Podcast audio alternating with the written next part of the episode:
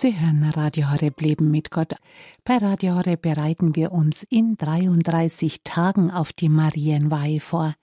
Diese Andacht geht auf den heiligen Ludwig Maria Grignot von Montfort zurück.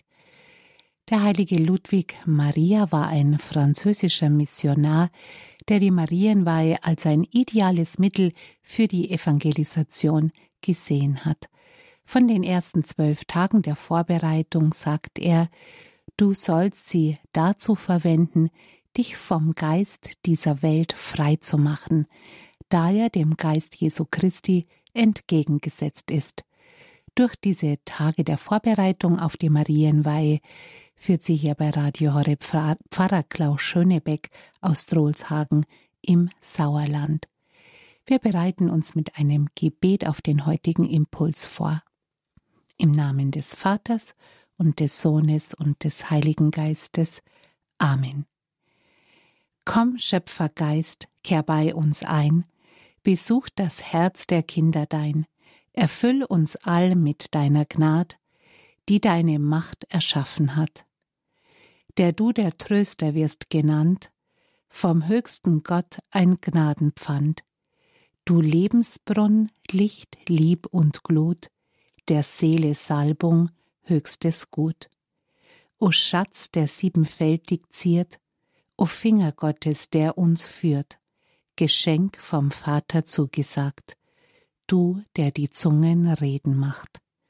Entzünd in uns des Lichtes Schein, gieß Liebe in die Herzen ein, stärk unseres Leibs Gebrechlichkeit mit deiner Kraft zu jeder Zeit. Treib weit von uns des Feinds Gewalt, in deinem Frieden uns erhalt, dass wir geführt von deinem Licht in Sünd und Elend fallen nicht. Den Vater auf dem ewigen Thron, lehr uns erkennen und den Sohn. Dich bei der Geist seien wir bereit zu preisen, gläubig alle Zeit. Amen. Liebe Hörerinnen und Zuhörer von Radio Horeb, heute am dritten Tag stellen wir diesen Tag unter das Thema Selig die Barmherzigen, denn sie werden Barmherzigkeit erlangen. Hier geht es um die innere Freigebigkeit in uns, um die Hilfsbereitschaft, die wir aufbringen sollen. Unsere Arbeitswelt ist auf Leistung ausgerichtet. Wer da nicht mitzieht, fällt durch. Um aufzusteigen und Karriere zu machen, ist oftmals jedes Mittelrecht. Es wird gestoßen, gemobbt. Der andere, die andere wird als Konkurrent gesehen. Da hat Rücksichtnahme keinen Platz. Auch der zwischenmenschliche Umgang ist häufig von Vorurteilen, vorgefertigten Meinungen, Verurteilungen, unbarmherziger Rede und von unbarmherzigen Handeln geprägt. Der Geist Christi ist ein anderer. Jesus sieht den Menschen. Er sieht ihn als Bruder und Schwester. Seid barmherzig, wie euer Vater barmherzig ist, heißt es im Lukas-Evangelium. Wer sich so von der Barmherzigkeit Gottes prägen lässt und sich danach ausstreckt und sie weitergibt, der wird die Barmherzigkeit Gottes erlangen und in ihm geborgen sein. In der Botschaft Jesu an Schwester Faustina spricht Jesus zu ihr, Barmherzigkeit sollst du immer überall deinem Nächsten erweisen. Du kannst dich davor weder drücken noch ausreden oder entschuldigen.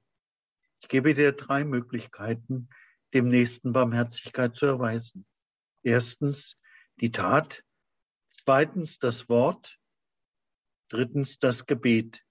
In diesen drei Stufen ist die Fülle der Barmherzigkeit enthalten. Sie ist ein unumstößlicher Beweis der Liebe zu mir. So preist und verehrt die Seele meine Barmherzigkeit. Soweit die Worte des Herrn an Schwester Faustina. Im Christentum geht es um die Würde eines jeden Menschen. Als Geschöpf Gottes müssen wir die Menschenwürde achten, sowohl des Freundes als auch des Feindes.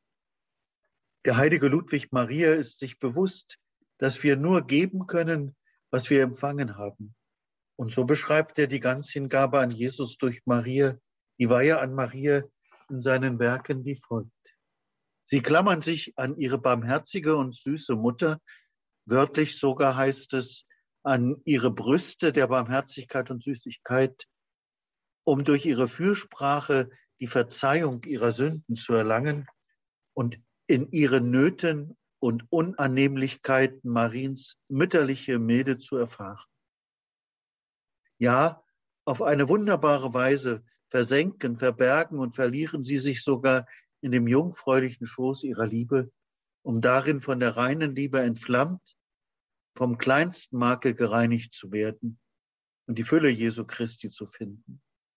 Und er hat in Maria seinen herrlichsten Thron aufgeschlagen. Der heilige Grignion beschreibt die Hauptaspekte dieses Lebens im Schoß Mariens. Man soll mit Freuden in Mariens herrlichen Inneren verweilen, in Frieden darin ruhen, sich vertrauensvoll auf Maria stützen, sich voll Zuversicht in ihr verbergen und ganz in ihr aufgehen. Dann wird die Seele in diesem jungfräulichen Schoß erstens genährt mit der Milch der mütterlichen Gnade und Barmherzigkeit Mariens. Sie wird darin zweitens von aller Unruhe, allen Ängsten und Skrupeln befreit. Die Seele ist drittens darin sicher vor Teufel, Welt und Sünde, die dort niemals Zutritt hatten. Hier wird viertens die Seele in Jesus Christus umgestaltet und Jesus Christus in ihr gebildet.